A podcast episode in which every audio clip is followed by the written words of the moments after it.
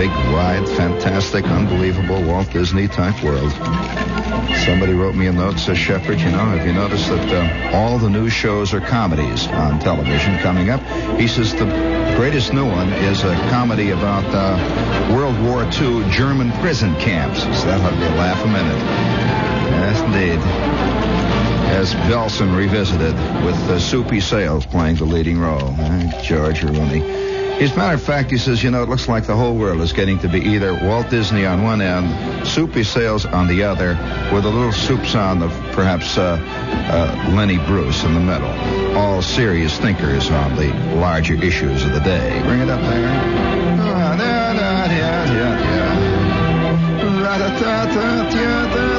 I think that's enough of that mediocrity. Thank you. Speaking of mediocrity, have you noticed that uh, I'm looking good these days? Have you fellows noticed that? Have you noticed how my eyes sparkle behind my impenetrable shades? you notice that, huh? Well, uh, you know why this is. I'm thinking clean thoughts. I'm thinking beautiful, clean thoughts. And uh, I have found that that does more for you. It does really more for you than anything else I know. I've tried push-ups. I've tried isometrics. I've tried uh, reading Terry Southern. I've tried almost anything. I've gone to important movies. I've tried everything to pull myself out of the mire of mediocrity. I've uh, done a lot of things, and uh, I've discovered that, strangely enough, clean thoughts will do it. I, I've been revisiting the Bobbsey twins. Great series of books. Uh, and in fact, uh, the other day I was sitting at Chock full of nuts reading the Bobbsey twins on the farm. It's a wonderful story. And there's a scene where, you know, they go out in the woods and they ride on this little wagon. Little goat pulls them in the cart and uh, they come home to Granny's house and she fixes them hot chocolate.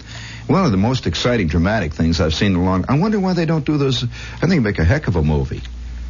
Uh, the Bobbsey twins. Uh, Tony Perkins and uh, Tuesday Weld could play it. Of course, uh, you know, you've got to add little pizzazz, you know, for modern day taste, It'll jazz it up a little bit, though. But I think Tony's been playing one of the Bobbsey twins for years. Certainly Tuesday has, or is it Wednesday? I forget. Of course, you know, time passes so quickly, you don't know what day it is anymore. So, all right, George, you know, speaking of uh, time passing quickly, I'm uh, fist fighting my way through Midtown Manhattan this morning. And uh, I caught a cab, you know, it's about two and a half hours later. We're still a block and a half from where I caught it. And the fantastic traffic and fistfights breaking out on all sides. And this squat figure, the cab driver ahead of me, said one of the great lines I've heard in a long time. you could see these giant buildings rising up on all sides of us, and the efficient looking. Have you ever? Are you are you the type that sits in the back seat of a cab when you're finally truncated and you're not going to go anywhere? You know it, you know, for at least another hour, and you just sit there in the back and you watch chicks walking past. You to do that? That's I'm a great chick watcher from the back seat of cab, and uh, somehow it gives you a sense of great importance because you're being driven through the city. You know, you feel like my chauffeur up here. I'll pause here for a moment. Uh, do you mind if I drink a little champagne out of your slipper, honey? And uh, she's on her way to her job in the mail room at BBD and you know, it's just, well, I, I'm sitting back there watching the chicks and one thing and another, the horns are honking and the cab driver's getting the back of his neck is red, you know, and he's looking out and all of a sudden, of course, uh, it, it, the whole scene has to be recreated. It was far more than just the just the world of the taxis. It was more than the world of the of the 20th century excitement that we're part of. You know, this giant, fantastic, unimaginable traffic jam that is called the modern, hard-hitting, exciting life of New York City. Uh, it was more than that. Have you noticed that New York has become almost unbelievably, excruciatingly dirty. Oh boy, what a dirty, rotten city. They don't talk much about that. You know, they all they all yeah, they all talk about the excitement of New York, and everybody talks about the the the pace of New York, which is incidentally a very slow crawl. Uh, for those of you outside of New York who think that New Yorkers live in in uh, fantastic speed, that forget it.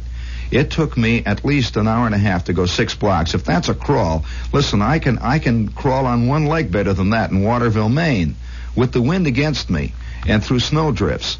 Uh, so there's no such thing as a fast pace in New York, believe me. Uh, and uh, they never say one thing, though. I think that's the most important part of New York, and that is the is the uh, is the dirt of New York. I mean, you can stand on a street corner in New York for seven and a half minutes, and you can feel that stuff just fall in great waves, undulating waves. So nobody in New York, there isn't a single soul in the city who is not fully familiar with fallout of one kind or another. And some of the stuff, some of the fantastic exotic stuff comes out of the sky around here. And it just comes down in a long, steady, continuous rain. It just comes descending. You can stand a half an hour on a, on a sidewalk in New York and the drifts are up to your knees. And uh, one kind or another, and uh, they never talk about that side of New York. It's just, uh, just never.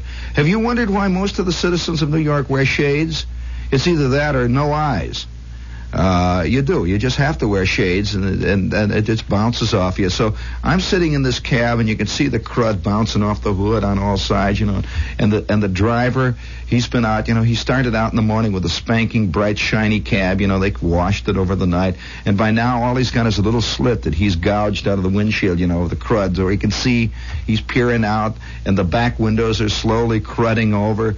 And the, you know the thing about perhaps you don't notice about New York cabs either or New York streets in general is that there's a continual liquid fallout on them from all kinds of things. Airedales, old guys sitting in doorways, all kinds of stuff. Just a continual uproar, boy, I'll tell you stuff. And and we're sitting in this cab and the the milieu has to be you have to include the noise. I mean, up on top of his up on top of his dashboard, on top of his dashboard, uh, he had, he, of course, he had the little. They all carry it with him now. On top of his dashboard is this transistor radio, and New York is going all around us. There's continuous uproar, and we're looking out. You know, you can, I can see the chicks going past me, and the, the crud and the fallout is coming down. It's constant uproar. You know, the gears are shifting, and he's like, "Shut up, knock it off!" He's yelling out there at the cop, and, and the cop is yelling back at him. And his little transistor radio is playing on and on and on and on. And I'm sitting in back. I'm lounging, and I'm reading the Post. I'm reading the back page of the Post. It says Casey up and around. Mets drop seventh in a row. And uh, you know, life is going on in this big, rich city of ours. The fallout. New York Yankees claim they've been using frozen baseballs against them. That's why they haven't hit. You know, you you begin to believe that it's frozen kneecaps that are keeping the Yankees back. And I'm sitting there resting, and the transistor radio is going on and on and on. American culture is pouring in from all sides, everywhere you look. You know. And the uproar, and finally he reaches over. You know, the, the, the uproar outside is getting a little too loud, so he reaches up and he turns up his transistor radio. Davy Falcon and Emily. And speaking of nuclear, And I here's this week's quiet. Speedy Clip Quip. Definition of a bachelor: a man who isn't married. Oh. the KOS newsroom. This And he is groaned, happening now. oh. Washington informed sources. Radio was going on and on and on. Was America. It's the good guys. The four good guys are laying it out. Or the ten, or the five million good guys. They're squirting it out along with all the rest of the crummy fallout of New York. Don't break the devil and Frank Costello's mother. Oh, wowie, what an exciting moment.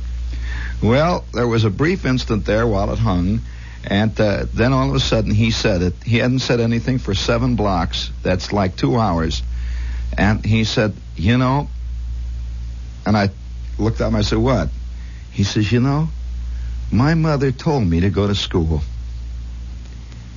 My mother told me to go to school, and he turned it up again. He turned it up higher. To the chorus, the Okay, Skip well, on oh, comes why, tiny what an exciting life. supply of red paint of clear We sat there, both of us, mired in our own 20th century ignorance. I had gone to school, he hadn't, and both of us were caught in the same rotten, crummy, wild, swinging, noisy, fallout, dirty, stinky trap on 47th Street, heading against the, the fantastic tide of 20th century America. My mother told me to go to school.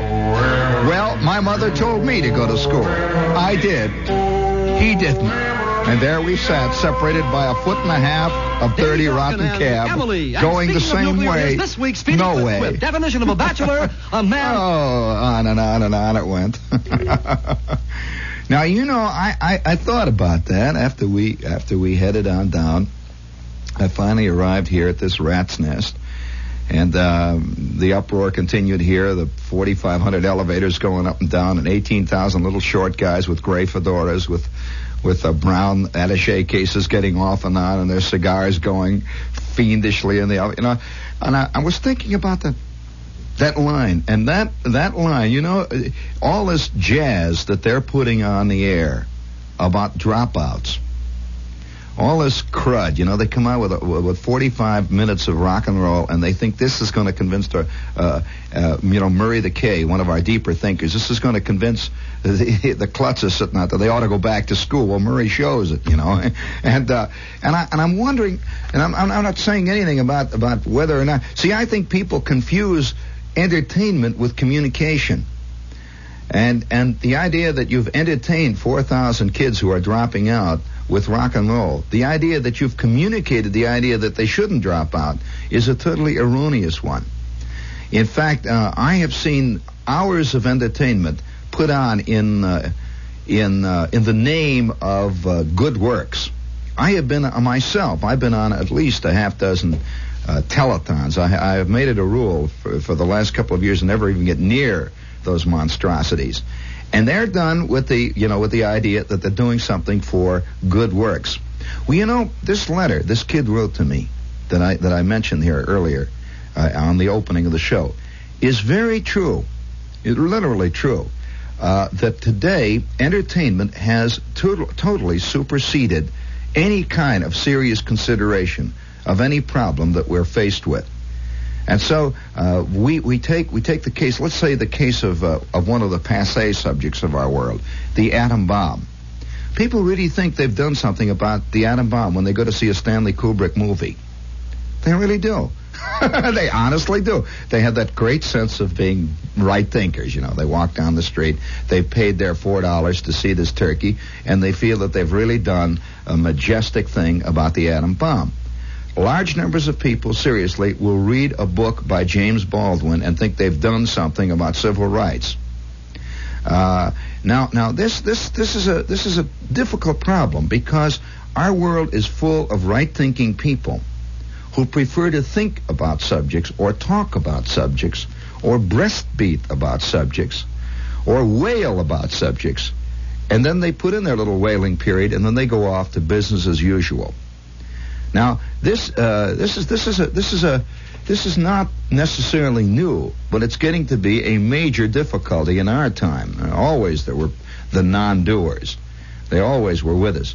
But today, the do- the non-doer has begun to believe he is a doer. That's a new trick. That's a new twist to it. In short, the guy who buys uh, a Lenny Bruce record really thinks he's done something for freedom of speech. You know, uh, uh, this is this is a this is a fascinating problem. Eighteen hundred kids sitting in a teach-in now. Now, I, and, and uh, again with the with the parallel with the parallel that has developed too, the parallel of entertainment as an action, a positive action. The idea of sitting in an audience at an entertainment. This is felt today to be a positive forward movement. You know, one of the things that, that I have felt very strongly about so many of the civil rights units that I have been off and on involved with is that they all seem to eventually wind up as entertainment. They're sort of like a, a traveling USO troupe. And so uh, they're they're constantly having these various things where Duke Ellington and where Makeba, Miriam Makeba, where uh, any one of five, Bob Dylan sings, you know, the whole scene. Everyone sits and applauds and roars and pays their two dollars and leaves. And and this is being really a brave civil rights fighter. Uh, this is this is a problem which, and on the other hand, have you noticed that, that that civil rights has been often largely taken over by entertainment figures? Who merely do what they've always done. They tap dance, they sing, they get up on the platform, and and uh, hardly anybody ever listens to people, sociologists, for example, people who have made a genuine study of this issue. Nobody's bothering with that because it's not entertaining. It ain't fun. It is not fun to listen to somebody who has studied the economic, the socio, the educational problems involved in such things as as uh, as civil rights this is a drag. And so, so, nobody bothers with it. There are countless discussion shows going on the air, uh, all ranging all the way from uh, the David Susskind big time TV discussion show to the serious afternoon programs on Sunday time. Who are they constantly talking to in these civil rights programs? Oh, people like uh, Harry Belafonte. This is a deep thinker. Uh, people like uh, Dick Gregory. You know, I like Dick Gregory, but he is not necessarily Bertrand Russell. You know. Uh, people like, and I'm putting these people down. Uh, they will, they will get Steve Allen. Uh, I, I like Steve Allen, but Steve Allen often, Steve Allen is, is, he often reminds me of my emotional Aunt Teresa who, who, who, who was always emotional about the right things, but totally illogical. 97% of the time, and would reduce reduce herself off into just a state of going, ah, ah, ah, when you finally get her down to, well, now come on, let's let's talk about the real situation. Speaking of the emotional, this is WOR AM and FM uh, in New York. And this, this, this, uh, you know, I, I don't often talk about these things on the air, but because I am in the entertainment world. And I recognize, though, that most people get very irritated when they begin to hear serious discussions of one thing or another about subjects which uh, can be very, very troublesome unless they're larded with laughs, unless they're watching a star do it. Uh, unless uh, you know who wants to who wants to hear about the problems of Birmingham if you're going to talk to two sociologists and a social worker and somebody who really knows something about it when you could get somebody say really jazzy like a Norman Mailer. Uh, uh, so so ultimately we wind up we wind up confusing entertainment with action, which can be a very serious problem. And so you'll find you'll find that in most colleges today, many colleges today, they would much rather hear Joan Baez discuss Vietnam than let's say uh, the ambassador to Vietnam who has come back after two years of studying the subject and working with it. Much rather hear what Bob Dylan has to say on the subject. they would much rather hear a professor at their university who is a beloved figure anyway, who is teaching romance literature of the 12th century they would much rather hear him talk about Vietnam uh, than, let's say, somebody who has to deal with it every day across the table and who knows perhaps a little more about it than he does. Why? It's all part of that entertainment syndrome. Uh, they would much rather hear seven freshmen uh, from uh, from Dental Polytech uh, who have learned to sing "I've been working on the railroad" through their noses. They would much rather prefer to hear pseudo folknik folk singers sing about poverty than somebody who has spent the last year and a half in West Virginia and studied the subject and can say something about it and tell them about it. They'd rather hear Bob Dylan sing, Oh, you don't know what troubles I see now walking on the long road of life. Oh, come on. You really think you're you're finding out about about the poverty listening to to big friendly Jack Elliott who spends all of his time in the fiend John? You really do? You really think you know something about the Irish by listening to the Clancy brothers? Get it off. Come on. And and and seriously though, this is a, a real problem. Even though everybody's probably laughing now when I'm saying this is a genuine problem today. That we have a country right now that has the greatest amount of communication facilities that's ever been developed in any major power in the world. And here here we sit with, with all these things. We sit with all these radios and what do we have hour after hour on every radio station in the country, with very, very few exceptions? Hour after hour. Well, you get it set up then. Hour after hour after hour. Uh, what what do we have? What do we have when when it comes to serious discussion? You know, I'll tell you what it is. I think I think that we basically, I think that that the Americans basically are probably the quickest bored people in the world. I think at the very background of it is is we have probably the lowest boredom uh, threshold of any people in any country anywhere.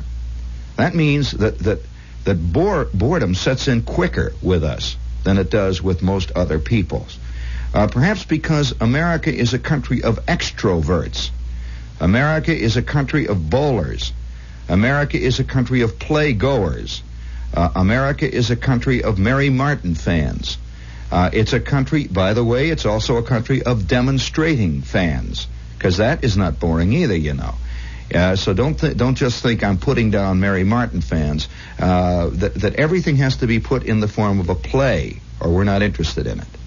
Every drama, ha- every every problem has to be put in the form of a bad novel, like Fail Safe. Uh, everything has to be put in the form of two-bit uh, genuinely, I wish I could use some of the words that I could really use about this kind of stuff. Ill-informed turned out to sell melodramatic pulp literature that masquerades as the you know dealing with the problem. Uh, th- this this kind of pulp, you know, it's just like taking the good guys and the bad guys. It's like taking the robbers and the cops and putting them into uh, communist capitalist. I've read a half a dozen of these novels, and I wonder how many people actually take them seriously. Things like The Ugly American. This is pure childish balderdash. I've read it and I know what I'm talking about, and I've been to those parts of the country, the parts of the world that they, that this deals with. It's as childish as the the the Western. Uh, the Western pulp fiction is. Uh, do you really believe Western pulp fiction is about Dodge City? You really do? You really think this is the real way it was? Do you really think Shane really is about the West? I mean, seriously? Do you think High Noon is the way it was in Texarkana? You really do? Well, if you do, then then you're really ripe for the kind of thing which passes today for grappling with a situation that is a worldwide or certainly maybe in most cases a countrywide problem. Uh, we are so attuned to, to entertainment that we often confuse entertainment with thinking. We often confuse entertainment with reality. And so if we see a play, uh, I saw a play recently on, on Broadway about the civil rights issue. It was one of the silliest, saddest, worst written pieces of pulp claptrap I have seen in my life. It made Uncle Tom's Cabin look like a genuine sociological treatise. It really did. And because it was written by uh, a beloved writer of our time on the on the subject, it was a, hardly anyone dared to say it. Very few of the critics dared to open their mouths and say, this is really bad playwriting. It's not only bad playwriting, but the ideas are ridiculous in it. Uh, and I am not, again, uh, I guess one of the fears is that once you begin to say certain entertainments which have pseudo high mindedness, pseudo serious entertainments, once you say something against them, it is construed by the public at large that you are against the good uh, the good uh, themes that they're for, or ostensibly for. That's why so many critics, you know, are very much afraid to blast uh, the, the, the, those the fantastically bad biblical epics which continue to come out of broad, uh, Hollywood continually. They come out of Hollywood almost every couple of months. There's always a giant thing starring Charlton Heston with his face painted orange, you know, and he's wearing a bearskin rug and uh, behind him you have music by Dmitri Tiomkin, pseudo-religious music. And he's coming down out of a cardboard mountain, you know, and it's it's su- such such bad stuff that it makes you makes you embarrassed to even look at it. And yet you'll find very few critics will really say that. Because they're afraid that if they say this is a bad movie, they will sound like they're atheistic. They will sound like they're anti-Bible or anti-Christian or whatever it might be. Now, this this holds true in many other forms of of uh, of entertainments today. We go seriously. I've often thought. Have you noticed? Have you have you noticed in, in book review sections, for example? Uh, they will categorize literature. They will say uh, serious literature. That's all up in the front of the New York Times book review section. Then they will have uh, Western, and they'll have a whole page of Westerns. Then they'll have a whole page of detective fictions. They call it crime at large, whatever that might be called. Have you noticed they categorize fiction like that? And and that, in a sense, gives them a chance to to blast what they want to blast for the fact that this is just a detective story, so they throw it into that bin. Uh, this is just a Western story. They throw it into that bin. This is serious because it's thick, and Saul Bellow wrote it, so it's serious. They throw it into that bin. And, uh, and, and I've wondered why they don't really come out with some honest categorizations of these things. Why don't they have a categorization homosexual literature? Just as cleanly and de- definitively defined as, say, Western literature. Because these, this form of literature has its own, has its own uh, shadowy, it has its own stock figures. And it's as serious, by the way, as most Western writing is. Have, have, has it ever occurred to you that many guys who write what we call Western pap are serious about it? I've known a few of them. Uh, I've known guys who've written who've written it. You know that Raymond Chandler was very unhappy that he was never accepted as a serious writer. He thought his books were very serious. They kept putting it in the back there where it says detective literature. He was dealing with crime, you see, as his raison d'etre and his good and evil. Uh, today, in this age of of uh, sex writing, the only serious book is a book that deals with sex. That's that's literally what what we what we uh, what we've come to believe in, uh, and that's it, it, even it even crops out in in uh, little uh, side uh, comments by people like Richard Watts the other day. And his, I happen to like a lot of things Watts says. But the other day he was saying uh, he was looking at a play in in England, and and in passing he remarked he says, of course he says this is going to be a kind of a controversial play. It deals with ordinary sex as opposed to the traditional themes of adultery and so on, which means, in a sense, that, that, that the theme of all serious writing in our day is sex. And so this, that's a fascinating development. Now, on the other hand, whenever anybody deals with so-called serious situations, genuine situations, like, uh, like uh, let's say the war in Vietnam, uh, let's say the war, the, the, the big conflict of our time between capitalism and communism.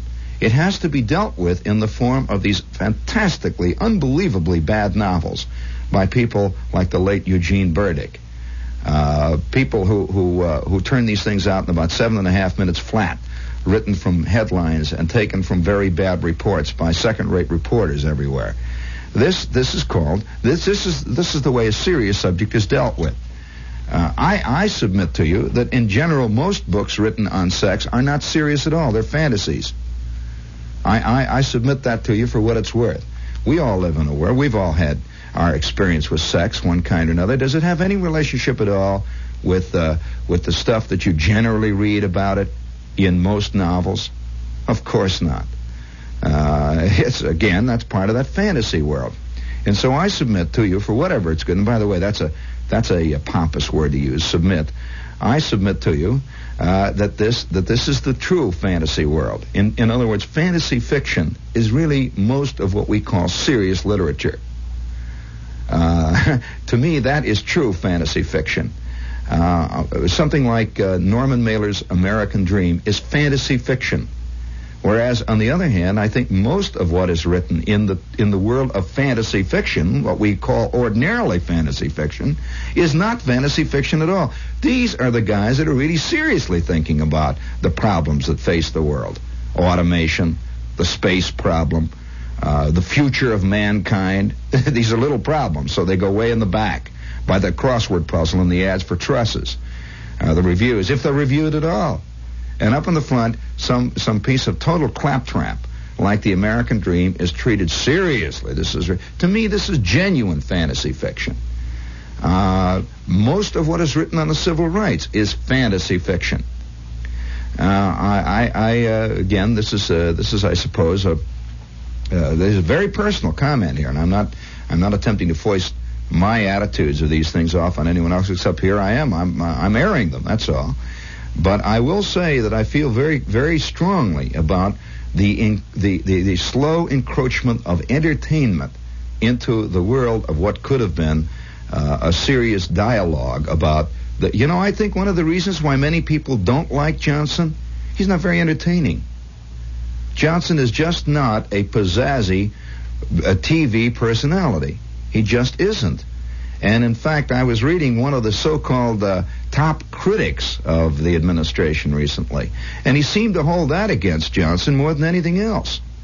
Was the fact that Johnson wasn't exciting. And he held that down. Well, Hitler was very exciting for those of you who are interested in, in real going personalities. He really was. Be careful when we begin to confuse exciting personalities with deep thinking. this is quite often the case today. And you know, are you aware that most serious, and I use that in quotes, discussion programs on television today very carefully screen anybody who is, go- who is going to be on the discussion, and they're supposedly having a serious discussion, to make sure he's what they call, in their jargon, by the way, be careful because this is a loaded word. Well, uh, Manny, uh, is he articulate? What they mean is, is he jazzy? Does he come on strong? Uh, they don't necessarily mean articulate at all. They mean is he photographic? Uh, is he interesting? Uh, does he have a clever turn of phrase? Uh, does he realize we're in showbiz? Uh, you know, keep the show moving. Let's c- come up with the jazzy little remarks. Let's talk about the, you know, the big end things. I'll never forget the time uh, I I, uh, I was really I was really uh, really thrown by this. The first time I began to see it in action, uh, I saw I was in the in the control room when uh, a famous late senator uh, was being interviewed. Uh, very a show which is no longer on the air, a network show, and it was a, a show where every week they took a controversial character and he got on the air, and he was interviewed uh, by this top newsman. And so halfway, or even halfway, not even halfway, it was about nine tenths of the way through the show. Uh, this guy all of a sudden accused, uh, just he took one look up at the clock and he realized they only had a minute and a half or 30 seconds left on the air, and he he, he accused the interviewer of being a well-known communist uh, sympathizer. He said, everyone knows that you're a communist sympathizer. Everyone knows that you're a com simp. And I believe that the kind of people you represent, whether consciously or not, well, he laid it out. I mean, that's pretty interesting to accuse the the uh, the interviewer of being a communist in a sense. Well, there was just a brief second, and he went off the air. He timed it, see, and he rushed out of the control room. Says, "How did you like that communist bit at the end? That'll give him something." He said, "Boy, that uh, that'll that'll uh, that's exciting, isn't it?" And the guy stood there with his mouth hanging open. In other words, it was done as a showbiz gambit because it was exciting. It was exciting, and he recognized it was exciting. And tomorrow morning they would be quoting him in the news, and the next day after that he'd be interviewed about it, and the, the excitement would continue. Now, now when that kind of let's be entertaining uh, attitude begins to creep into the actual makers and the formers, the shapers of history, then look out. But I do feel, though, that today, uh, in this uh, this world of television and radio and best-selling novels, uh, this world of instant people, this world of instant success, uh, this world. You know that? Are you aware that today, in most art galleries and in many big art circles, that an artist, forget it, is not going to make it unless he is an interesting personality himself. If he's good copy, if Vogue magazine thinks his hair is cute, if Vogue magazine likes the kind of pad he lives in, then he stands to reason. He stands to make it. He stands a good chance of going all the way. That's the show showbiz. Now that's harmless. To me, I think it's silly, it's sad, but it is harmless. I don't care whether whether Vogue loves Andy Warhol far more than it loves his work, which is largely banal. Uh, I, I don't care. That's all right because he'll be forgotten in a couple of months. This is the way of that kind of thing. But when we begin to bring that sort of attitude into other areas, then we're really in trouble. Then we really have got to be very careful. We've got to be very careful. Incidentally, that's another thing too. This precludes eventually actually learning about any of the subjects at hand. Because I have found that most people who are wildly entertaining, who make good copy, rarely are people who spend much time uh, attempting to get at the facts. Why? Because there's some. It's a different kind of personality. That's all. It's just a different kind of man. It's just a different kind of, and I don't want to make a generality like that. I'm not saying that people who know what they're talking about are always non-entertaining. I don't want it to be construed as that. However, it is a it is a fact that in real life, quite often, the best people who do the what they do best are often drab and colorless. The best lawyers I've ever known are guys who just believe me. Uh, they're not like the movie version of Clarence Darrow. They're superb lawyers, however. They really know what they're doing and they really get it done. Uh, this is true in almost all serious fields. Very few good doctors look at all, act at all, or think like Ben Casey. Very, very few. And and I want to give you one word of advice. If you run into a doctor who does, be careful. Be very careful. Uh, if you if you if you run into a lawyer who sits back and snaps his suspenders, and who who spits into the spittoon and opens up his his celluloid collar and says, "Well, let's see, son," as old Phineas Pinkham used to say, "Be careful." You could very well be dealing with Phineas T. Flywheel. Uh, you could very well be dealing with the character that W.C. Fields always played as a lawyer. Uh, now, on the other hand, this is true of politicians. You notice, you notice that today everybody's very excited about a politician here in New York City because he's cute. Now, I happen to know the man and I, I admire him, but I'm not necessarily going to go along with the, gen- the general attitude that because he's photogenic and he's got a great personality and knows knows all the right things, knows all the discotheques to go to, uh, knows all the right dances to dance, that he is necessarily one who can deal really with some of the serious problems that face New York City.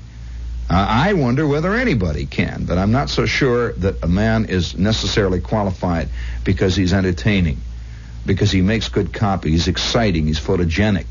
Uh, these are th- all things which have come to become very, very important in our time, far more important today in our time than at any given time in history. Another thing too is is uh, as part of our showbiz syndrome. This is part of it. You notice you notice that no showbiz, no showbiz attempt to talk about real life ever deals with anybody over 30 years old. Ever. No chick who's in love with a guy is ever over whatever that nominal Brigitte Bardot mythical age is. Never. Uh, if she is, that's called a character bit, and it's played by Patricia Neal. Uh, however, however, uh, real life seems to consist of young people doing things today because this is part of the showbiz syndrome, and so uh, real love is only uh, able to be consummated, and sex and all this is uh, always has to be by somebody under 30. This is a fact. Uh, all good thinkers are under 30, uh, unless it's a father figure, and he just sits in the background and rocks. That's Spencer Tracy. He's always the old judge. That's something else again. Uh, but however, this is one of the reasons why we suspect today any uh, any uh, man who shows up on the TV screen and he doesn't seem to be young enough. He doesn't seem to be young enough to be to be smart. He doesn't seem to be young enough to have wisdom. And and I think this is one of the reasons why Mr. Johnson is in trouble because Johnson does appear to be a mature man.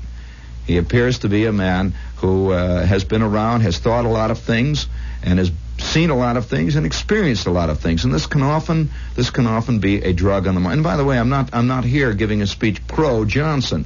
I am merely saying though that some of these things are one of the, I believe, frankly, are some of the reasons why Johnson is not necessarily.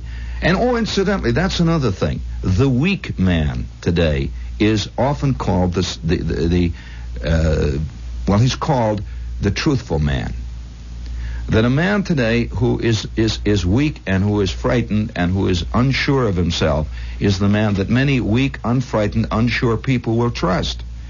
And, and this is one of the reasons why almost all of our comics in the past three or four years have been little, weak, scared guys. It's the Woody Allen syndrome. They somehow are truthful. If a guy walks out and he's six feet two and uh, he's bronzed and he has a square jaw and he says, "Man, you don't know what trouble is." Nobody believes him. Why? Well, we just kind of we, we go that way. And one of the, I think one of the things that that we hold secretly, subconsciously against Johnson is he ain't Holden Caulfield. He has ideas and he believes in them, and that's the end of it, you know. And and uh, he'll he'll stand up for them, and obviously, in spite of all kinds of of adverse criticism, he will do it. And that's bad scene in a world where where today most people wear rimless glasses and uh, talk about how they're victims of society. Uh, he is not a victim. And, and so I suspect that the next big presidential candidate will be a victim, or he will proclaim himself a victim. He will play victim, and uh, he will he will be little, he will be scrawny, he will be cute, lovable, uh, he will be the kind that everybody wants to help and, and move on. Everyone and we want to say, well, you know, he couldn't be telling us uh, evil things because, after all, he's one of us. And this is this is part of the showbiz syndrome, and that, that is all around us. You know, this is one of the reasons why large numbers of people in Germany dug Hitler, because Hitler was a little scrawny guy, and he seemed to be just a little man that everybody, you know, he's just a little corporal.